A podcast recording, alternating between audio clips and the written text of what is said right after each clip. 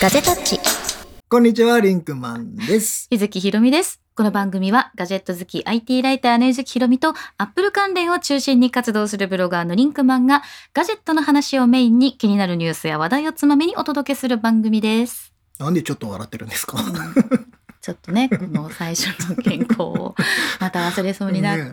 たのよ ねうん今日はね、あの、うん久しぶりに、えっ、と、YouTube でも、はい。えーポッドキャストを見れるようになってて、まあ、あの、どんな聞き方しても構いません。あの、はいポッドキャストそのまんまでも結構でございますし、えっ、と、YouTube 画面上、特に何も起きません。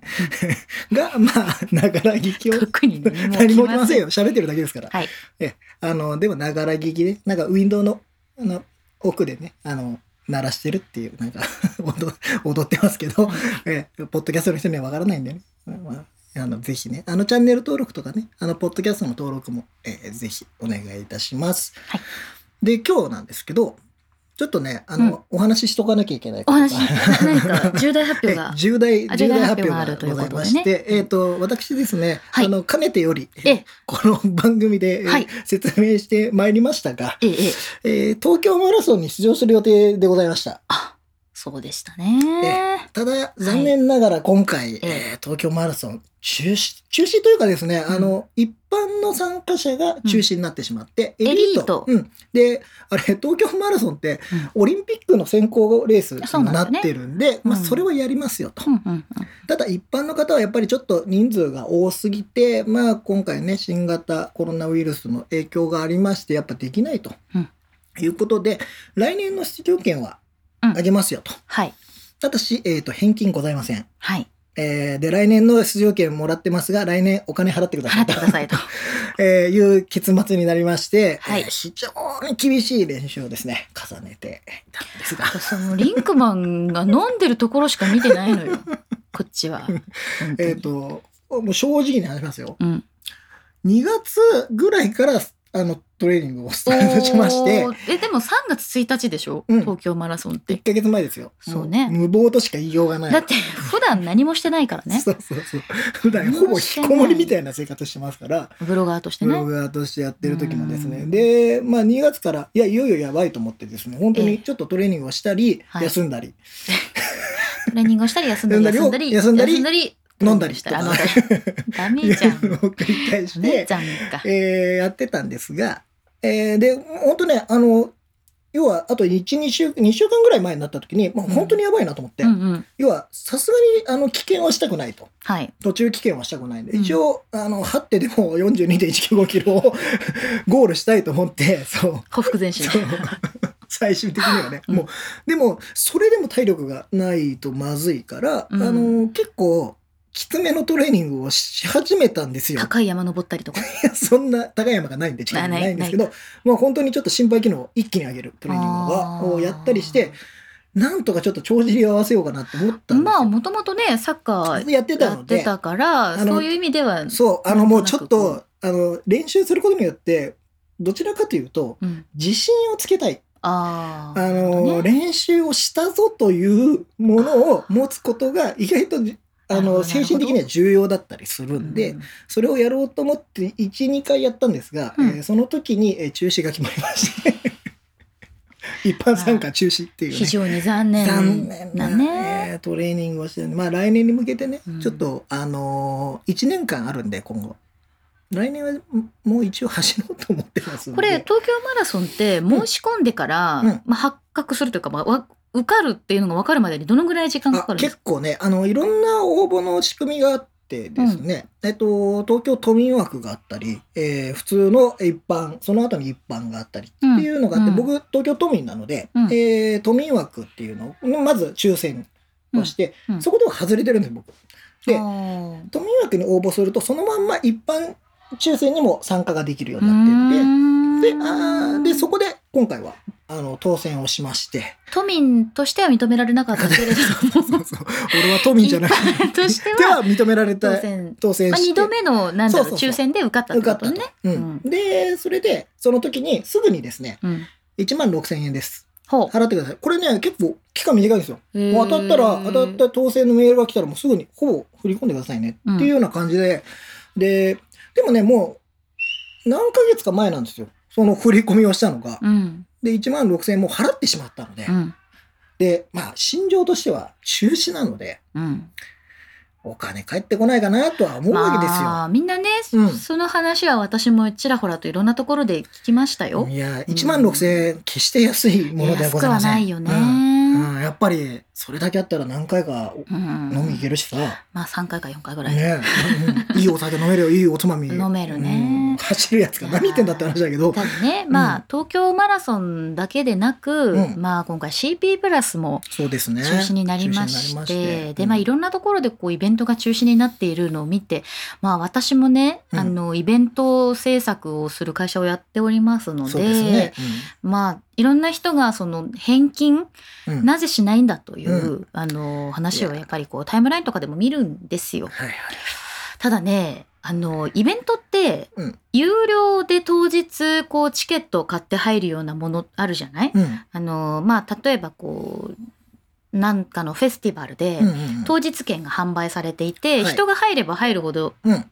人が入れば入るほど収益が 上がる。今 iPhone になりましたね。今なりましたね。うん。人が入れば入るほど、うん。まあ、収益が長、まあ、上がっていくタイプのもの。うんあるんだけれども、そうじゃない以外は収入の、まあ、9割の部分ってもう事前に使うものなんですよ。うーん。まあ、うん準備せそうその、要は、それこそ会場設営も発注しなきゃいけないし。もうそうだ例えば、まあ、本当に細かいこと言うと、まあ、リース代とか、うん。あとまあもちろん人件費もかかるし、うん広告宣伝費とかその選抜にかかる、まあ、オーディションとかねそういう部分でのお金もかかってるわけだし、うん、まあ企業とのネゴシエーションしたりとか、まあ本当にこう9割はもう終わってるのよ。イベントが始まる時までには。もうすでに予算としても消化はしてしまってると。そうそう。で、イベントのタスクがもう100あるとして、うん。もう95ぐらいまではもうイベントが始まる前にこなされてるので、うん。もう当日ってね、その、もう全部組み立ててみきたもののピタゴラスイッチ押すだけなのね。ああ、あとはちゃんと動いてくれるかなちゃんと動いてくれるかなってで、当日ちゃんと動いてるかなっていうところをみんながそれぞれ見て回るっていうのがイベントなので、うん。そのイベントの予算当日なかったら帰ってくるだろうっていうのはやっぱりその飲食店の予約をしておいてキャンセルしたから帰ってくる、うん。まあ、食材があるないとかね、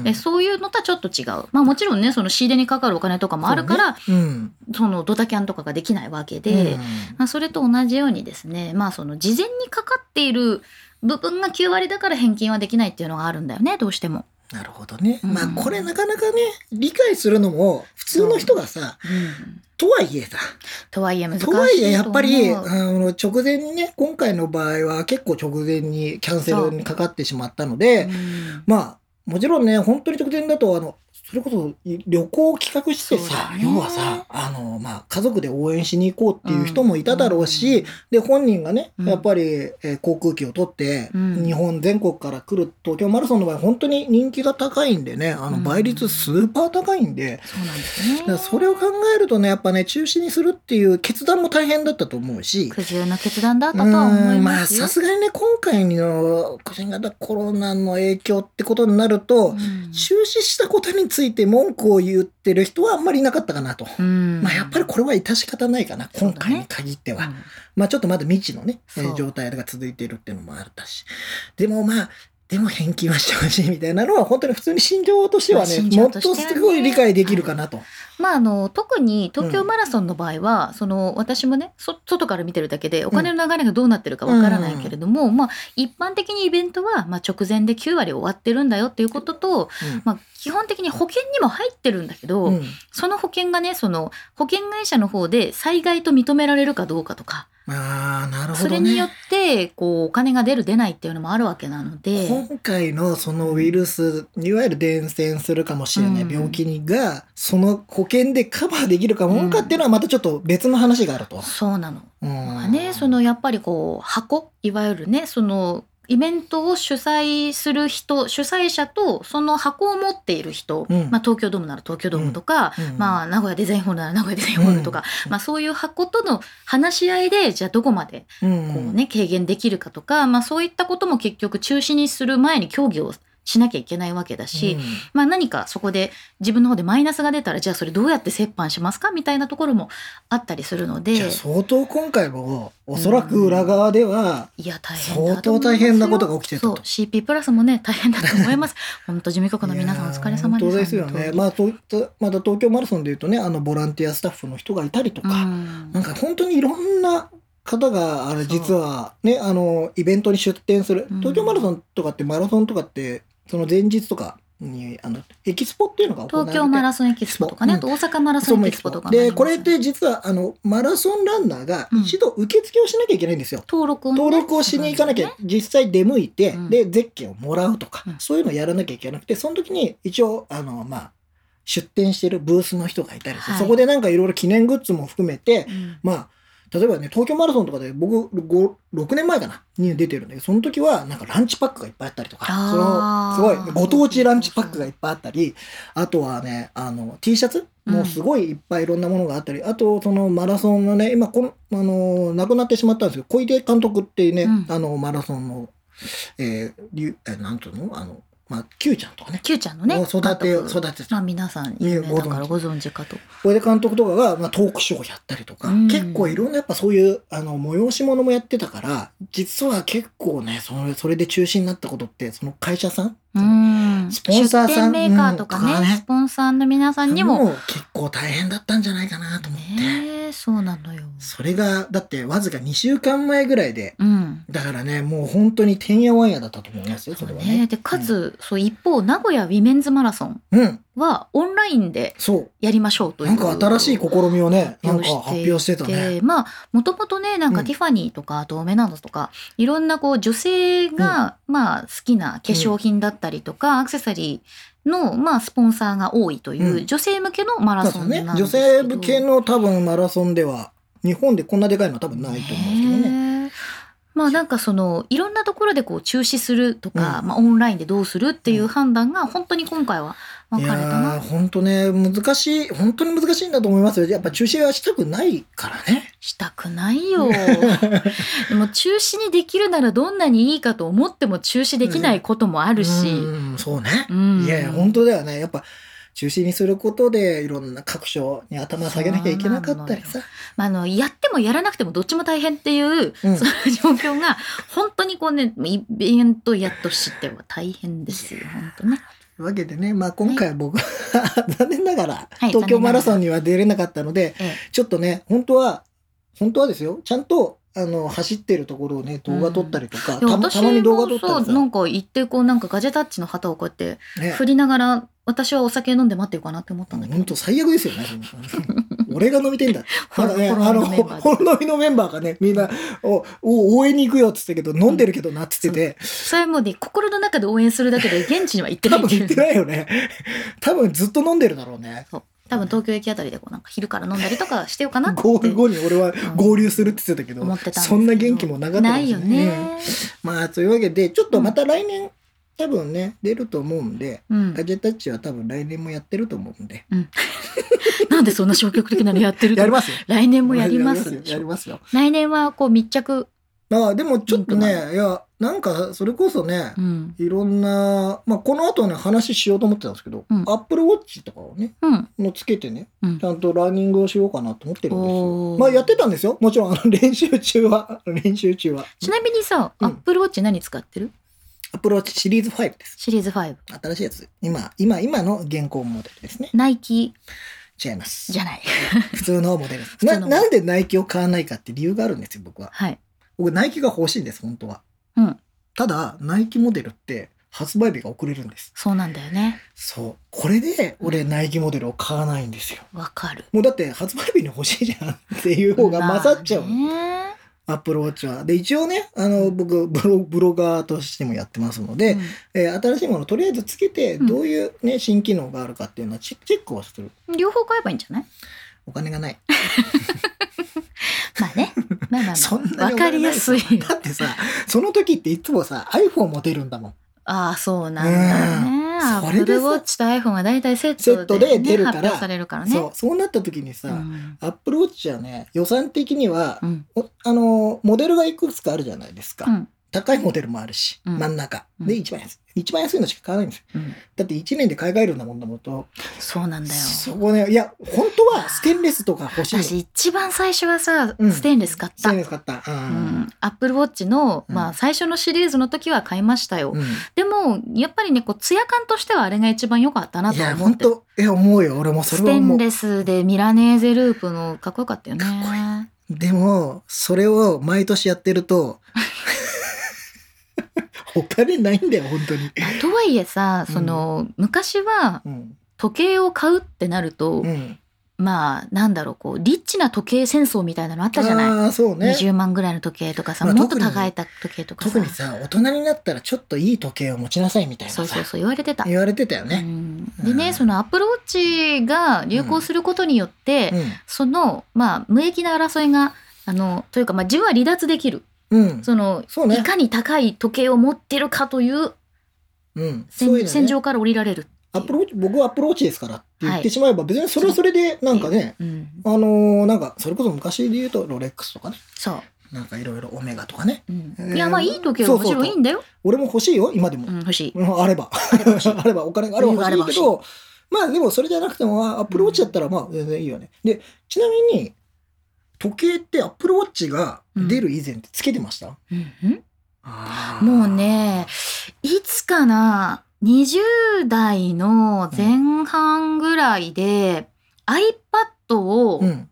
えー司会の時に使う時まではちょっと意味わかんないね。あのもう一回してもらっていいですか？あのね私ずっとステージの MC とか、うん司会の仕事があの多かったんで、うん20代の前半うん。20代の前半の時多かったので、うんその時にはねあのやっぱりデジタルの時計がどうしても必要だったのよ。ああ、やっぱタイムキーピングしなきゃいけない。タイムキーピングしなきゃいけない。でもちろんあの進行さんはいるんだけれどもここ20分フリートークですよってなった時に、うん自分のしゃべる尺とかがすごく大事だから。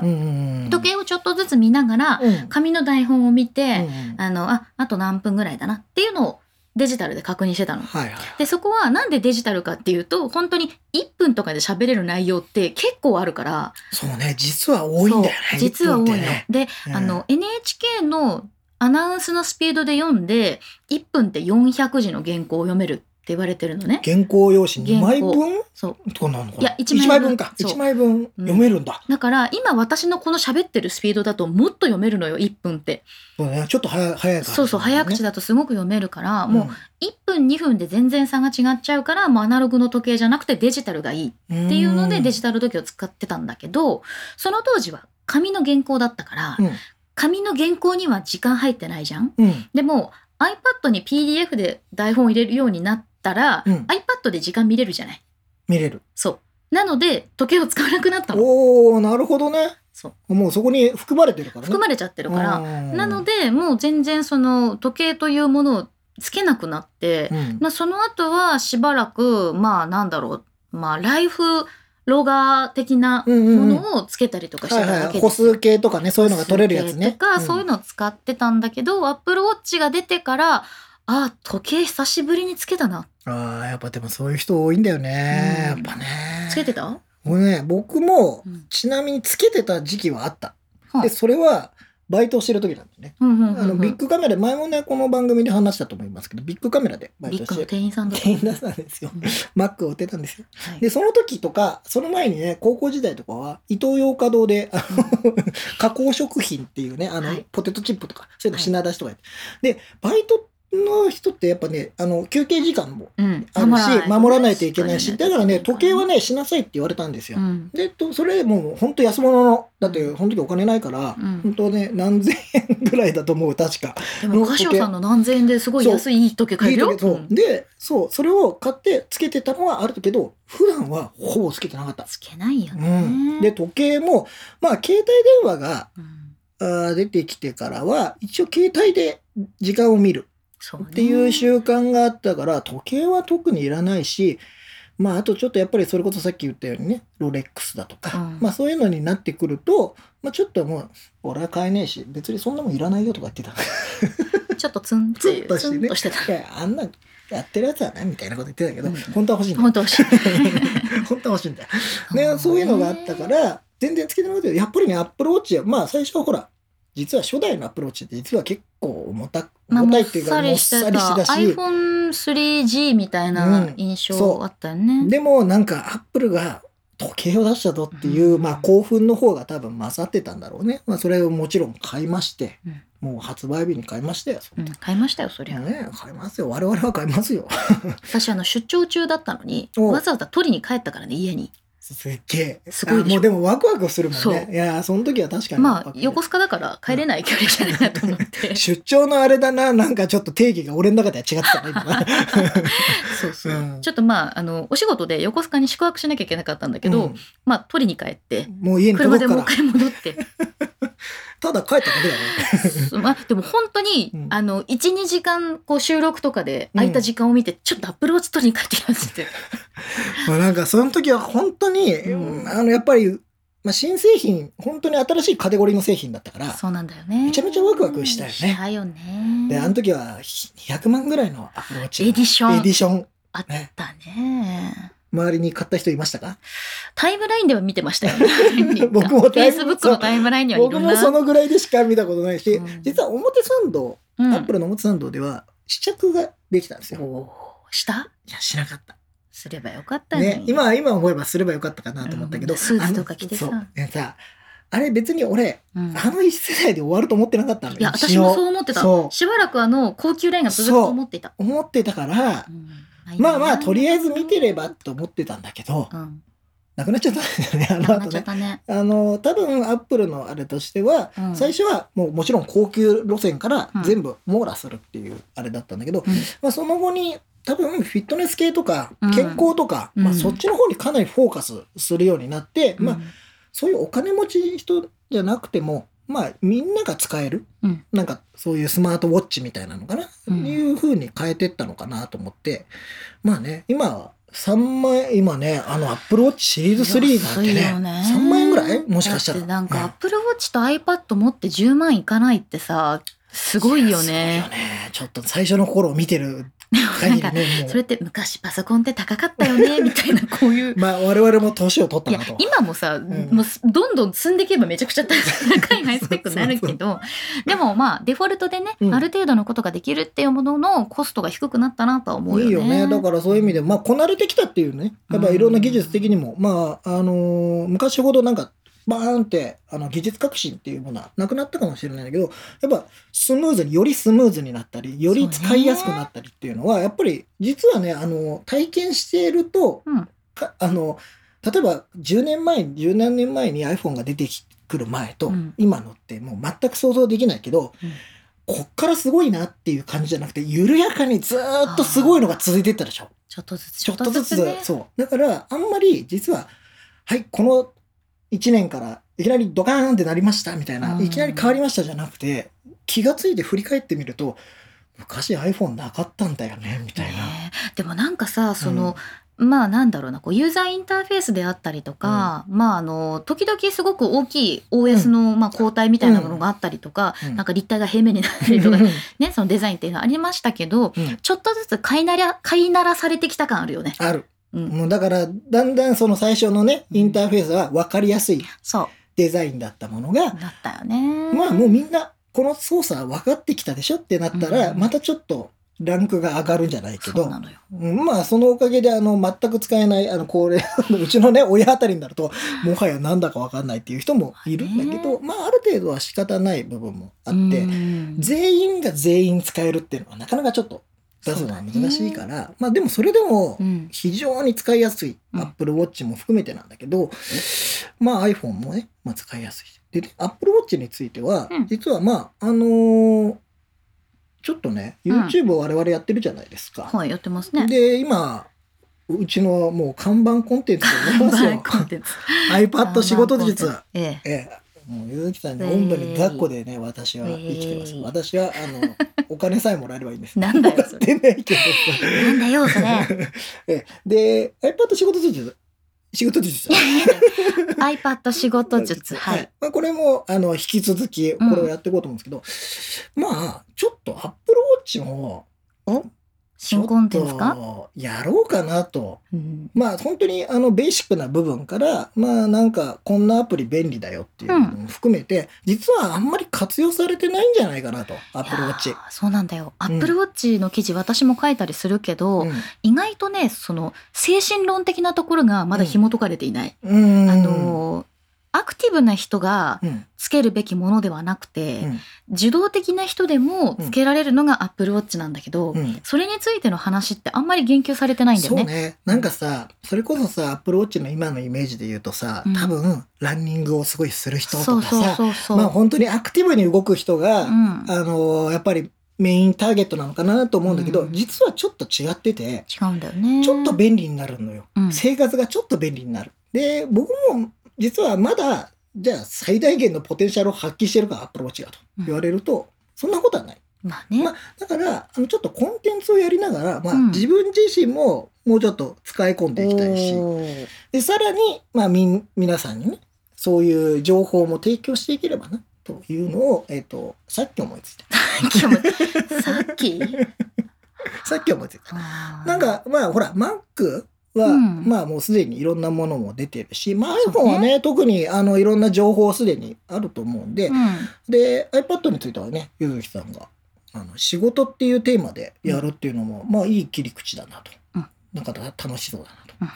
まあ、Apple Watch はもうちょっとなんか、えーじゃあ、アップルウォッチはリンクマンのアップルウォッチ何々みたいな看板コーナーになるの？知りません。知 そこは、あの、後で、あの、あの首脳会談。首脳会談2人しかいない。から2人しかいないのに、首脳会談を行って、まあちょっとどういう枠組みにするか、ガジェタッチでちゃんとや、ちゃんとやったらいいかなと。そうねうん。まあねそのアップルウォッチでもうん iPad でも iPhone でも全部そのまあ道具であることに私は変わりはないと思っていて、で人間はやっぱりこう道具を使うとか使いこなすっていうのは自分が主体であるべきだと思うんですよ。でもちろんねガジェットはすごく好きだから、うんそのガジェットを使って何ができるかっていうことをまあ私もライターとして普段から考えるけどただその自分の生活がより良くなるとか、うん自分がもっと時間に余裕ができるとか、そういうことのために道具をどうやって使うかっていうことを、まあ、気持ちの部分からね紐解いていくのって大事なんじゃないかなと思う。。あの、道具に引っ張られすぎてもね、そう。やっぱり良くなくて自分の主体性の中で、というか、まあ、なんでこれ使うのっていう話になった時に、まあなんかそこのヒントみたいなものがね、うん。なんか実はなんかとりあえず買ったけど時計しか見ないじゃんっていうのはよく聞く話で Apple Watch で、うんでまあ俺も8割ぐらい多分そんなもんなの。うんうんでも実はなんかね本当まあ例えばほら Suica でピッてでやってね。出るのも含めてうん実はちょっとずつ使うことによって便利になるとか。そうなんだよね。まあそういうのは道具ありきじゃないのうんよ。そうそうそうそう。レンズを買ったからって写真はうまくならないのよ。あーあーあんまり聞きたくない話。マイクをね買ったからって、まあ、マイクは結構重要ね。まあ、レンズもマイクも重要なんだけど、うん。それを自分がどう使うかってことですか？ら、うんそう。それによって何をするのかなっていうのはやっぱ大事で、うん。まあそれがねなんかそんなに負担にならないような感じ？でなんかそういううんもうそれで構えすぎてさうん、なんかそれこそやれなくなっちゃうっていうのもあるから、うん。なんかまあちょっとしたきっかけでなんか使えるようになるのがいいんだな。だそういう意味でさ、うんあのー今使いこなしたいなと思ってるのはアップルウォッチもそうなんだけど、うん。耳で聞くコンテンツ。お今やってるポッドキャストですか？いやポッドキャストもそうなんだよね。で、うん。ポッドキャストもやっぱり耳で聞くじゃない、うん。あとオーディオブック。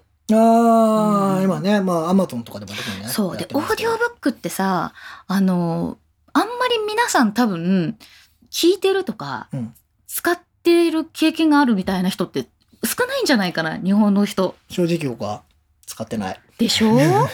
でじゃあオーディオブックってなんで使うのって言われた時に何だと思う？いや、俺もちょっとわからないんだよね、実は。なんでかっていうと、本って読むもんだと思ってるのね。うんで、えっ、と、目で見て、うんえーそれにがインプットされるもんだと思ってるのね。うんだから、読まれる、読み、まあ、読み聞かせってのはあるけど、うんなんかちょっとあんまりピンときてないんだよね。そうなんだよね、うん。ただね私まあラジオっ子だったこともあるんだけど、うんすごくラジオドラマが好きでね。でまああのラジオドラマそうだな皆さんのイメージの中で言うと三谷幸喜さんのラジオの時間みたいなね。ラジオの時間ね、俺大好きや。耳でだけ聞いてストーリーが進んでいくっていうものの、まあ自分の中にビジュアルをさこうイメージしていくってうんいう。うん。で今音だけ聞いてる人も今うん。私がどんな表情で喋ってるかとか、うん。何を思ってるのかなっていうのをちょっと想像したりするじゃない、うん。でやっぱり耳から入ってくるコンテンツって目で見るコンテンツとは明らかに脳のねなんかこう動きが違うなってまあでもそうだよね。思っていて、うん。でそれがね一つねオーディオブックがなぜアマゾンとかも用意していてまあアメリカの方では人気があるのにななんで日本使う人いないのかなと思ったのはまず一つは、うん。あの車で移動するうん。長期の時に、まあ、何かしらあの聞いてたいとか、情報を、まあ、スムーズに頭に入れたいというところでポッドキャストとかオーディオブックが流行ってるっていう話を聞いて、えー車を運転しながらですね聞いてみたのよ。お一冊本を。でそれも小説じゃなくて、まあ、人工知能に関する本。ちょっと難しいの入ったね。そう まあそれでもまあ優しい本なんだけど、それを耳で聞いてみたの。うんでただし私その本、えー実際に読んでるのね。あ、すでに読んだことのある本をオーディオブックとして聞いてみようと。そう。うん。そしたらだよ。全く耳とか、こう何自分の中に入ってくる感覚が全然違ったの。で、あの、目で見た時に気になったポイントっていうのと、耳で聞いた時に、へえ、そうなんだって思ったポイントがあまりにも違っていて、あれ、私全然理解してなかったわ。ああ、なるほどね。全然違う気づきの感じなんだ。そう。あの、ほら、本で読む体験と、うん先生に授業される体験って全然違うじゃない、まあそうね。あれと似ていて、うん同じことを言われてるのに、全く頭に入ってくる情報が違ったへえ。っていうことに気づいて、あ、オーディオブック面白いって思ったし、あの、一方で、えー自分が好きな小説とかに関しては、ナレーターさんとか朗読している人との相性が合わないと全然入ってこない。それは確かにあるかもね。いや、要は自分の頭の中で再生、うん本の場合ってだい、だんだん入っていくと、そう。なんか、そのキャラクターが自分の中で出てくるじゃない？で、その人が喋ってるようになるから。それがもしイメージと違う人だと、うんあ、なんか入れ、入れないみたいな。そこはね、あの、まあ、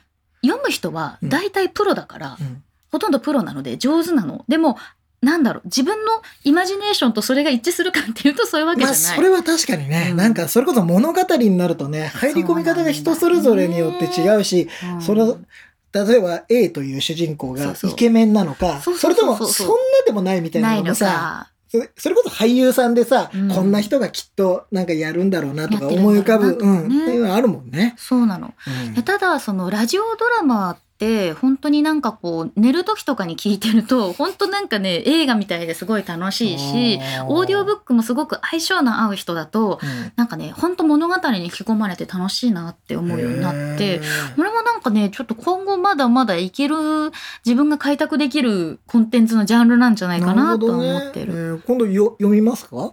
読みますか？読読読めないんだよね。でもねあんまりそうそう。そうそういうのが権利問題が。あとはね、まあ私その朗読とかナレーションとかをやってたからこそ余計にそう思うんだと思う。うあの、なんだろう、自分でも読んでる、声に出して読んでる時と、あの、本当目で読んでる時って入ってくる情報が確かに違うし、うん。自分が一回喋ったものを自分の声で聞いた時も全然こうね、なんだろうな、情報の定着率が違うんだよ。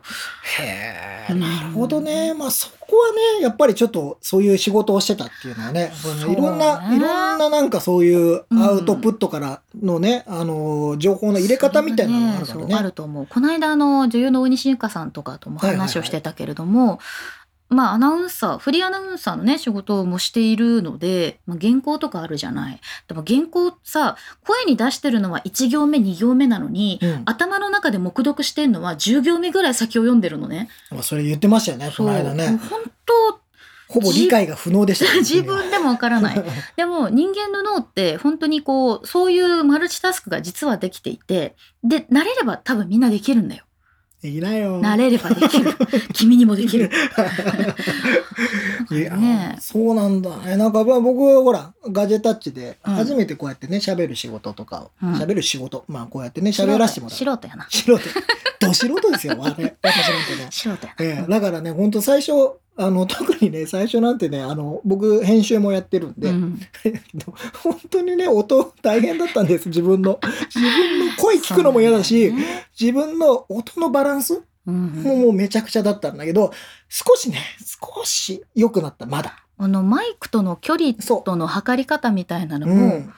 ね。そう。分かっで、要は、あの、多少、本当になんか微妙なんだろうけど、うん。近づいた時にはちょっと声小さくしたりとか、なんかちょっと離れた時にちょっと声張ってみるみたいなのって、自動的にできるように、まあ少しずつ、まだまだ全然だけど、なってきたんで、ちょっとこうね内緒話のテンションだったらマイクに近づいてみるとかね,、まあ近づいてねこうやって喋ってるということを皆さんいかがですか？みたいな。そういうのは、でもね、喋ってみないと分かんないなと思った。やっぱそういうのってやっぱ何でも経験ですけど、で、あとなんで俺こんなに喋れてんだろうな。一応喋れてるなと思ってんの。うん、あの、なんで一人の YouTube の時はあんなにテンション低かったの？今更今更今今更の話を掘り下げますか掘り下げるようであれですけど。この間も、この間も言われましたけどね、この間ちょっと飲み会行った時びっにね。くりするよね。いやいや、普通ですよ。まあでもどうなんだろう。あのカメラに向かって一人で喋ることが当たり前の仕事で来る人以外は 違うのかもしれない。でも今さちっちゃい子とかさ YouTube 見てるからさね。カメラ向けると突然レビューとか始めるから。いや、はい、じゃあ今日ご紹介するのはこちらのアポロです。とかってやるからね。すごいよね。でもそれはやっぱさ、やっぱまあ、見るって、本当にすごい勉強だから。そうなんだよ、ね。うんやっぱそれは真似するし、まあ僕らだってさ、うんテレビの影響を受けてさ、めちゃくちゃ受けて受るけて、やっぱそれでさ、うん僕もあのお笑いとかが好きだったからさ、やっぱそういうの真似してたりもしてるわけだよね。なんだよね。だから、そういうのって、だからそれが今はもう YouTuber がお手本になってて、そうそうそう。でもまあほらずっと言われてるじゃない？なんかそろそろポッドキャストの時代来るって、来るよ。でもさそろそろポッドキャストの時代来るって私の経験の中で10年ぐらいずっとあもっとだな。ずっと言われてるのいつ来るんでしょう？いやいやいや、来てますよ。来てます？あのーこの間ね、うんそれで言うと、ジャパンポッドキャストアワード アワードで、大事なとこで噛む。ジャパンポッドキャストアワードっはい。ていうのが実はありまして、えっと、あの、まあ、これ本当にあの、お恥ずかしい話なんですが、ガジェタッチもですね、うん。え俺が応募した次戦 多戦問いませんって書いてあったからセン、ターセントいません。もしかしたらなんか応募していただいた方もいらっしゃるかもしれないんですけど、あの、一応、あの、あの全然対象とかね、あの、ノミネートのあれには選ばれませんでした箸にが、ボ ボ引っかかりませんでしたが、なんかでもああいうのがあるとさ、うん。いいよね。なんか、あそこで選ばれたら嬉しいだろうし、なんかちょっと一つ目標ができるじゃないけど、まあ、ああいうところに乗るようなポッドキャストになりたいなとかさ、うん。そういうのがあるだけでも、なんかやっぱそれも盛り上がりをちょっと感じるかな。いいじゃん野望。野望。小さい、なんかね、やっぱ少しずつちっちゃい目標をね、クリアしていくっていうのもね、うん。俺結構好きなのよ。例えば、チャンネル登録者数はいくらにしたい？ちょっとずつ増やこの次はこの目標、この目標。はい。で、まあ、ポッドキャストも聞いてくれてる人がね、あのー本当たくさんいて、本当にありがたいことなんだけど、また、もっとね、いろんな人に聞いてもらいたいから。そうなるとね、じゃあ、そのうちにね、ジャパンポッドキャストアワードで、うん。ちょっとノミネートされたいなって。え今日はやる気じゃない？終始。どうしたの？やる気ですよ。最初から僕はやる。ね東京マラソンがこうなくなったことへの なんかこうそういうテンションを違うもので消化しようとしてる、ね、東京マラソンが、うん。あの中止になって、うん。ほっとしたの。正直ね。正直ね。正直ね、本当にほっとしたの。やっぱね、あのまんま走ってたら、俺死ぬかもしれないと思って。やばいな。そういう意味では、なんか、うんでもね、いや、ちょっと、あのー前もね、うん。前も話し、話してないかもしれないけど、ちょっとね、やっぱ40、もうすぐ40なんですよ、僕。はいこの、配信されてる時はどうなのかな実は、もうすぐじゃない、うん、3月生まれなので、僕、40になるんで、はい。もうちょっとね、あの、ちょっとダラダラしすぎたかなと。は30代。あは30 代非常にダラダラしすぎたかなと。ええ。でまあまあ、それで、それはそれなりに楽しい人生なんですが、はい。40代もうちょっと、うん。ちょっと欲を出して、ほ欲というかね、う、うん、もうちょっと、あの、ギラギラギラ。まあさなんかこう要するに今の自分に飽きたってことでしょ、そうん、う。なんかやっぱりね、あの、それはそれで楽しいのよ。なんか。別にさ、何か不満があって、今の生活に何か不満があるわけじゃない。まあお金がないぐらいですけど。不満といえばね。金塊隠してるんでしょ、でも。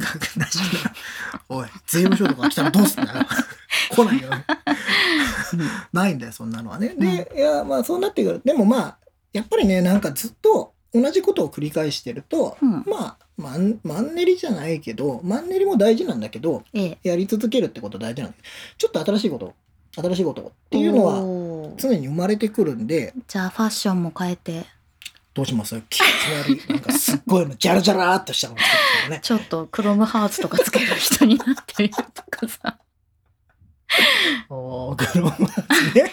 いやー、そう、だからそこまで突然のキャラ変。どうする？なんか、金ピカのメガネみたいなのかけて、そうね。YouTube に登場したりとか。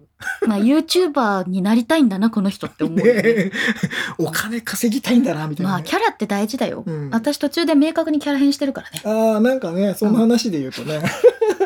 あの、この間、あ、そうです。これ言っとかなきゃいけなかったのが、はいあの、 note、note に、えっ、と、今までね、ガジェタッチのアカウントでノートをね、えー作ってきて、で、うん。告知関係、えーポッドキャストを更新したらそこに書いて、まあ、たまに YouTube のね、宣伝とかも書いたりしたんですけど、それはね、ガジェタッチマガジンっていうのを作りまして、ガジェタッチマガジンって言いにくいね。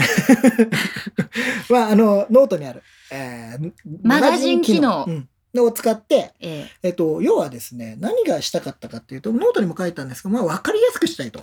誰が何を書そ、いうて誰が何を書いたか。うん今まではガジェタッチのアカウントの中で、えーリンクマンとか、ゆずき鈴木です。まあ私一回しか書いたことないけどね。そう、ほんと書けよ。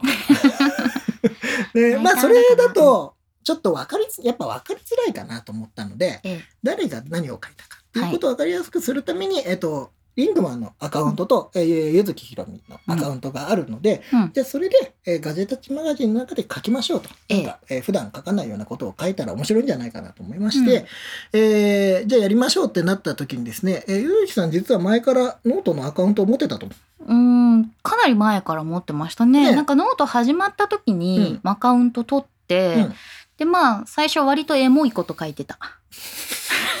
え今見ても大丈夫なやつ？いやまあ大丈夫ですよ。うん。まあこれが公開される頃には非公開にしてるかもしれないけど、整理、整理されてる整理されてる可能が。性もありますけど、うん。ええ。まあ有料でなんか写真集出したりもしてますけど。そんなことやってたん。今度出します？ガジェタッチでも有料写真集。何の？いや、あの、たまにあの、ロケね、行ってる時にね、あの、スナップを撮ったりもするんですよ。うん。一応なんか、あの、サムネとかに使えないかなとかなんかわかんないけど、とりあえいず、あの、ゆずきさんをとりあえず撮っとこうというので、あ。のーまあ、たまに飲み行った時とかでもね、うん。あの、ほろ飲みでも撮ったりコしますから。いろいろあるんですよ、実は。なんかね、うん。あのーやっぱり iPhone で写真を撮ってそれを発表する場としてノート使ったりとかしてたんですよ。うんうん。でまあモデル業的なこともしてたので、うん。まあセルフィーやったりとかね、うん。あとはまあ自分の考えたことを書いたりとかあと,、えー、と今フリックで連載している「東京女的生活」っていうねあのグループの連載があるんですけどあれももともとはノートから始まっててね。でノートから始まったものが雑誌に移動したっていう。すごいよね、それ考えるとね。そうなのそうなの。のなんですよ。ただねなんかちょっとノートの,、うん。あの上の方のサムネがあのちょっとキャラ編前のサムネだったから、俺すっげえびっくりしたの。うん。あの、それで、あの、ガジェタッチマガジンを作るからっつって、あノートのアカウントあるよって言うから、ああああ、そうなんですねっ つって、じゃあ探して、すぐ見つかるから。うん。ゆずきひろみノートまあってそう検索で。そうそう。そしたらさ、あの、胸のドアップがさ、ちょっとオンマイクでめっちゃ笑っちゃったじゃん。ね、そう出てて、う。んは？っつって、おい、おい、これはどういう、これだとさすがに。ね、詐欺アカウントみたいな。なんかちょっとね、うん。そっち系の、あの、人なのかなってそっいや、わかんないですけど、どっち系かわかんないですけど、はいかなって思うぐらい、なかなか刺激的なうんサムネだったね。多分この、ポッドキャストが公開する頃には多分取り下げられてると思うんですが。いや、あのね、すごい、うんあの、私をね、割と初期の頃から 知ってくれ、しょまあ、デビュー初期かなり前だけど、うん知ってる人は私割と普段から露出の多い人だったんですよ。露出が多い人って面白いよね。露出が多い人って別にメディアの露出じゃないよ。あの洋服の、私露出が多いんです。洋服の露出度が高い人だったんですよ。ね、いや、ふ私普通に私服がそうだったの。あ、もうそれは何ですか？うん個人的な趣味で。個人的な言い方あれだけど、まあ、まあまあ、ほら、若い頃の場合ね。そうそうそうなんか別によくありました別にギャルだったとかじゃないよ。うん。でも、まあ、あの、割とちょっとこう、アメリカンなポップな格好とか、まあ、見たやつとか好きだったので、割とこう攻めたね、してたんだけど、あの、それで Facebook とかで、まあ、ガジェット系のネタとか発信してたら、めちゃくちゃいろんな人に詐欺アカウントだと思われたの。まあさ、確かに、まあそうね、そうね。うんすごい肌露出してるさ、うん女性がさ、うんなんかちょっとゴリゴリにガジェットのこと書いてたら、あうんこれ中身は違うんじゃないかなって思われがちじゃん。そうね。あの、書いてる人と、そのし写真の人は違う人なんだ、ね。まあこれね、あんまり良くない風潮だと思うんだよ。うん。あの、まあね。見た目でどさ属性を判断するのは良くないんだけれども、まあまあ、そう思われがちだったわけですよ。まあ、ちょっとおとなしくしとこうかなと思って。でもあれですよ。あの、皆さん、あの、気をつけてください。あの、だからといって脱いでるわけではないですよね。いや、ほら、露出が多いとか言ってるからさ、勘違いしちゃう人もいるかでももしれない。さ、本当に私、あの、旅作家のとまこちゃんってね、うん仲のいい旅作家の女の子がいて、で、そのとまちゃんのところに、ゆずきひろみスペースヌードでたどり着いた人がいるって言って。それは、うんあの、ないよないんだけど、ないんですね。本当にないんです。ないのよ。ないんだけど、多分、とまちゃんの中にある、なんかの、あの、ヌードな何々っていう言葉の表現。と、なんかマッチしちゃった。そう。で、私がいっぱい登場してたから、マッチして出てきちゃったりとかして、でそれでひとしきり笑ったっていうね、いや、私も笑ったよっていう。だって昔、ゆずきひろみってやると、うんなんかあの、もしかしてこれ探してますかの検索出てくるじゃん。あれで年齢って出てきてて、うん。みんなそんなに知りたいあと年収とか、あ、年収はね、年よくあるよね。年収とかうん。さ、やっぱみんな一応さ、うん。その表に出てる人のさ、うん。あの、なりは知りたいですよね。ね。やっぱそういう年齢、お金、えーよく言うと彼氏、彼女そうそうそうそう。とかね、そういう家族構成そうとかさ、そういうのほん、俺さ、うん。全然知りたいと思わないのね。うん。あの、年収はちょっと知りたい。うん。お金の話はちょっとまあ、どのくらい稼いでる。でもさ、その人に、まあ、家族構成は特にうんどうでもよくね？って思わない？私だってなんかまとめサイトみたいなところで、ん私のなんかお父さんこれじゃないかとか、うんうんうん彼氏これじゃないかとか言われてるよ。なんか知らないうちにまとめられてたから。いそれはちなみに合ってるんですか？や、合ってない。あ、まあ合ってるって言えないもんね。いやいやいや。いやっていうか、うん一緒に会社をやっている人が、クリエイターのハルさんがお父さんってことになってんだけど、それは、そのハルさんがね、あの、Facebook にさ、家族のこう登録するとかあるじゃん。うんあそこでふざけて、なんか私は娘みたいな存在だよっていう感じで登録したら、検索した人がそれ本当に信じちゃって、この人お父さんらしいですみたいな。違う。それはさ、それはさ、でもさ、信じるよね。うん、だってさ、お父さんみたいな、ハルさんね、お父さんみたいな人なんですそう、よハ。ルさんの息子さんと私ほぼほぼ同い年なの。だから、もう、まあそ、そう見えるよね。うん見えるよね。まあ、そう特にね、一緒になんか活動してたりするとそうね。そうそうそう。うんまあ、ねいいんだけどね、お父さんってことでも。うんね、なんかはいお父さんみたいなね、人だからね。でもいいんですけれども 意。外とだから、ネットにそうやって出てる情報は当てになってないんだ。そう。でも私、ネット上の昔の情報は全部消したから。そんなことができるんですいや、できませんよ。ね今のネットはできませんよね。できませんよ。はい。うんできませんし、やったこともありません、そんなこと。何の話だったの？話は話は消したって言ったのは。なんだ？俺は気のせいだったの消せたらいいねって消せた。いう。俺でもほらネット上に情報がないんですよ。確かに。僕はリンクマンとしての情報しかないのででもさ、なんかリンクマンをさ、こう外でロケとかしてる時にさ、こう、大きい声でリンクマンって呼ぶの若干こっちが恥ずかしいのね。うんだから今日実はねこの収録前にちょっとロケを。してまして、そ 急に呼ばれてねう。でも俺振り向くんだねうん。俺いや、それはうそうでしょ、リンクマンって。だってさ、周りの人から聞いたらさ、アンパンマンとか呼んでるのとさ、同じテンションだよ。だから前も言ったでしょ。失敗したなと思って俺リンクマンのリンクマンにしたのが。でもさ、だったとしてもさ、リンクさんとかでさ、リンクさんって言って、この人が振り返ったら、うん、リンクさん？なんかすごい日本人が。なるよ、それは確かに。いや、でもそうね、あの、外でも呼ばれる、たまにね、あの、イベントとか行くとね、声かけていただくこともあるんですけど、はい。リンクマンさんですよねって言われると、うん。マンにさんついちゃうからさ、ななんかそうそう、そう、なんかちょっと、あの、すいませんでしたって思っちゃうよね。はい私、なんかもう20代前半ぐらいの時は、うん。まあ、あのアイドル活動とかをしてた時は結構ゆずぽんって呼んでくれる人が多くて。ゆずぽん。ゆずぽん。これからゆずぽんもう一回入らせます嫌かだよ。いやいいよ。今呼んでくれてる人はもちろんそのままでもいいんだけど、そうね。今自分でそれを自称してたらさちょっとこううんどうよって。さすがにちょっと痛いと言わざるを得ない。痛いと言わざるを得ない。うん。なのでなんかその呼び方がいろんな人のねなんかこう呼び方がうんうん。変わってきてるのが面白い。まあそうだよね。なんか、はいあの、いろんな呼び方する人いるよね。ゆずぽん、んゆずちゃん、うんゆずさん、ゆずきさんとか。ゆずピーとか ゆずね。あでもゆずピーは最近多い。そ最近、まあ、の P はプロデューサーの P ね。そうだよ。うん あの、何々ピーの人とは違うもんね。何々 P の人って何それ何ノリピーとかとは違そういうう、のあれじゃなくて。て、プロデューサーの P で、ゆず P なんだけど、うんあのー今では省略されて P ちゃんとかさ、P とか呼ばれる。もう、原型がなくなったのね、いよいよ。現場で P ちょっとって言われる。はーい。い 呼ばれていっちゃや、う P だよ。ディレクターは D だし、プまあロデューサーは P だから。。まあ一応間違ってはないけどねそ。うなの。あー 何の話をしてるのかか。僕はでも全然呼ばれ方はね、あの、自分の本名の方で呼ばれてるので、はい。あんまりね、ずるいわ。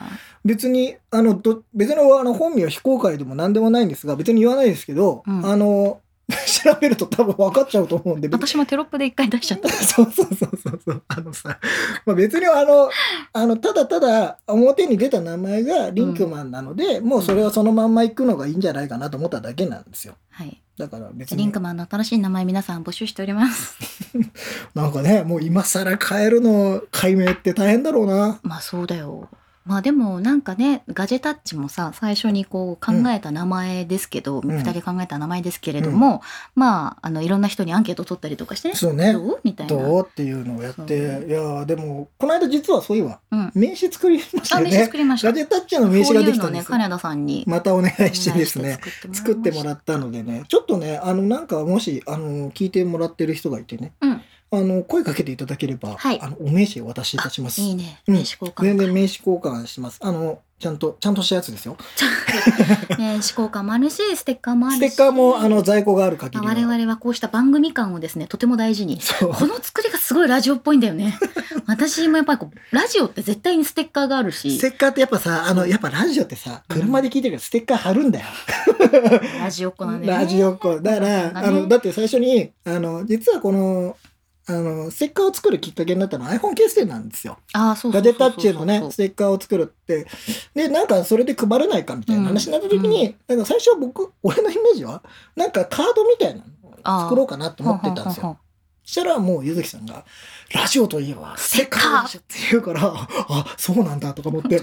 まあでも確かにそのイメージはね、あるけどだっね。て私ねその FM 横浜とか、うん。あの BFM とか、まあ、ラジオのリポーターをしてたけれども、やっぱりリポーターはステッカーを持って歩いて生放送で現場に行って聞きに聞きに来てくれた人にこうサイン入れて渡したりするわけですよ。ね。あ、サイン入れるんだ。とかお店、いやあのサイン入れる時入れない時あるよ。うんうんうん。まあ、くださいと言われたら入れる。て。で、まあ、お店の取材とか行った時にも取材しましたよっていうステッカーをやっぱり貼ってくるから。ね、あのだから僕もあの知り合いのブロガーの方とかね、うん。えーメディアのあライターさんとかにですね、え配ってましてマックに貼ってくれっつってうん。あの強引にあのこの間もですねうん。フリックの編,、えー編集長の村上拓太氏のですね、えーマックにね貼れと言って そんな僕偉そうじゃないですけど貼ってくれっつって貼ってもらいましたよ。でもさガジェタッチって書いてあってもなんだかわかんないけどね。そうね。まあ、検索してもらわないとわからないっていうのはあかんないけど、まあこれが、がねあのずっと広がっていくとガジェタッチであ、うん、僕らのあのイメージができるようになるようにしたいので。何？今日は野望について話す。えと主にリンクマンの野望について話す。珍しい回じゃん。違う。けど。いや僕はあの新学期に向けてこうガジェそう新学期に向けてね。いやガジェタッチにやる気なんですよ僕は。へえ この温度感よえ？俺だけが今度は。そんなことないよ。あのあの本当ちょっと真面目な話でいいですか？ええ。ガジェタッチのはい話で言うと、お願いします。はい。あのリンクマンがですね、うん。もうすぐ9年10年ぐらい経つんですよ実は。10周年か？まだ10周年じゃないですけどもう1年ぐらいあるんですけど。ああそうなんだ。8年9年ぐらい経つんですよ。カウントダウンですね。うん、ええ。でまあ一つねそういう意味ではあの長く続けてこれたと。おおいうのがあってまああのこうやってガジェタッチを始められたのもリンクマンがあるからなんですよ。うんうんでリンクマン始めてで個人的にはですねまあ一人でずっとやってきたんでうん。これ。でまあ一人の限界っていうのもちょっと感じてるんですわ。うん。言うと。うんうん。まあ一人って、結局一人が働く量ってうん。限界あるじゃないですか。まあね24時間しかないし、ね、24時間しかないし、原稿のスピードもそんなに上げられないし,、ね。で、そもそもぐうたらな人間なわけですよ ホット。カーペット大好きそう。ね、結局、そうなっちゃうと、うんまあ自分の限界もちょっと感じたところで、まあ少し、えー、もともと、あの、んもうひ一人二人ぐらいとかでやろうっていうのは、もし、よかったらやってみようみたいなのはね、ちらちらね、いろんな人と話をしてたんですよ。いろんな人というかね。ええ、あの、最初にあのガジェタッチの前前身じゃないんですよ。全然動かなかったんであれですけど、うん。ポッドキャストやろうって一番最初に誘ったのはゴリミーのゴリさんです。おーゴリさん。ゴリさんに誘ったんですが、ゴリさんも全然、あの、全然いい返事をもらってたんですけど、ゴリさん、あの、お子さん生まれたりとかね、そうだね。したので、いろいろしたので、そうなっちゃうと。パパミー活動そうそうそう。で、そうするとですね、やっぱりちょっとスケジュールを抑えるのが大変だし、ゴリさん自身ももう猛烈にブログを書く人なので、まあちょっとなかなかそこら辺は難しかった。と。で、まあ、あの、ガジェタッチ始まる前身は、えー、ホロ飲みなんですが、うんホロ飲みって、まあ、ゆずきさんとね、あじゃあ仕事することなんで、じゃあなんかやろうかな。で、僕の中ではもう一つ、もう一回メディアを作りたいというか、リンクマンと同じぐらいの、同じ、というかもうちょっとね、やっぱ一人じゃないので、うんもうちょっと大きくしたいなと。実はそんなことを思ってたんですよ。はい 思ってたんですよ。思ってたんですよ。ええ。あの、まあ、とりあえず始めてみないと分かんないからと思って。ええ。まあ、なので、ちょっとやっぱり二人になるとね、うん。あの、いろんなやれることも増えて、それこそ YouTube。あそれがガジェタッチっていう話なのねそうですよ。今今分かってなかったこの温度感よ。理解しました そうそうそう。しまし僕が、一応ね、あの、僕が、あの、声をかけさせてもらったはいまあ、こういう風になってやってもらってますが、覚悟を決めろよっていう話ですよわ。かりました軽くね、顔ね。はいわかりました うん まあ、というわけで、あの、いろんな、やっぱ取材にも行きたいし、うんあの、ガジェタッチで、えーやれることって結構多いと思うんですよ。うんあの、リンクマンの場合は、アップル系がほぼメインなので、えーアップル系をやってるって冒頭でも言ってるね、冒頭でも言ってる通り、ただ、あの、取材行くとアップル系じゃないものたくさんあるんで、そうだね。でそのアウトプットとしてね、やっぱガジェタッチって僕の中で非常に重要な位置を占めてまして、うんまあ、それで、大丈夫ですか？この話。いいですよ。いいですよ。今日はリンクマン語る日うん語っちゃってるね。ね。うん。久々に語っちゃってるいいんじゃない？いいんじゃない？今回長いからね。うん今回続けて続けて。で、だから、まあちょっとね、あのー一つ、ガジェタッチはもうちょっと規模感を出したいと。そうなのうん。なんか、それこそね、今ノートもさ、ガジェタッチマガジン始めたじゃないですか。ああそうねで、あそこに、うんゆずきさん、記事書いてね。はい いや、だから、それこそエンガジェットとかでう、んえーできん、書かない記事をねうん、書いてもらったり、いいですよ。あの、なんかちょっとエモい記事書いてもエモいき エモいガジェット記事？ガジェットの記事を書いてもいい。別にガジェエモさ大事ももしかしたらガジェットじゃなくてもいいかもしれない。ガジェットマガジンについては。うんで、なんかそういうのをちょっといろいろやって、あのーまあ、我々40ですから、ええちょっともう一つ、ええなんか新しいことをやったらいいんじゃないかなと。まあねその新しいことっていうのとまあリンクマンとこう一緒にやっていて、まあ、うん。多分共通の認識であるところっていうのが、うん。何か人にね有益になることを、いやまあ、リスナーだったりとか読者のために何かを提供するっていうところは、まあ、私もライターとしてずっとそうだし、うん。ブロガーとしてもそうだと思うんだけど、まあ、そういうところでね皆さんのなんかこう役に立てるようなことを、うん。まあ、こうよどみなくよどみなく。自分の中から外へそう、こねなんとなくだから、せっかくあの、こうやって、ポッドキャスト聞いてもらったりとか、うん。YouTube 見てもらったりって、うん。まあ、皆さんのお時間をお借りしてるのでええ、何かお土産を一つ、えー今日も持って帰ってもらいたい。考え方がしょうもない。本当に。でもなんかやっぱその気持ちはね、ずっとあるんですよ、やっぱ。すごいわかるよ。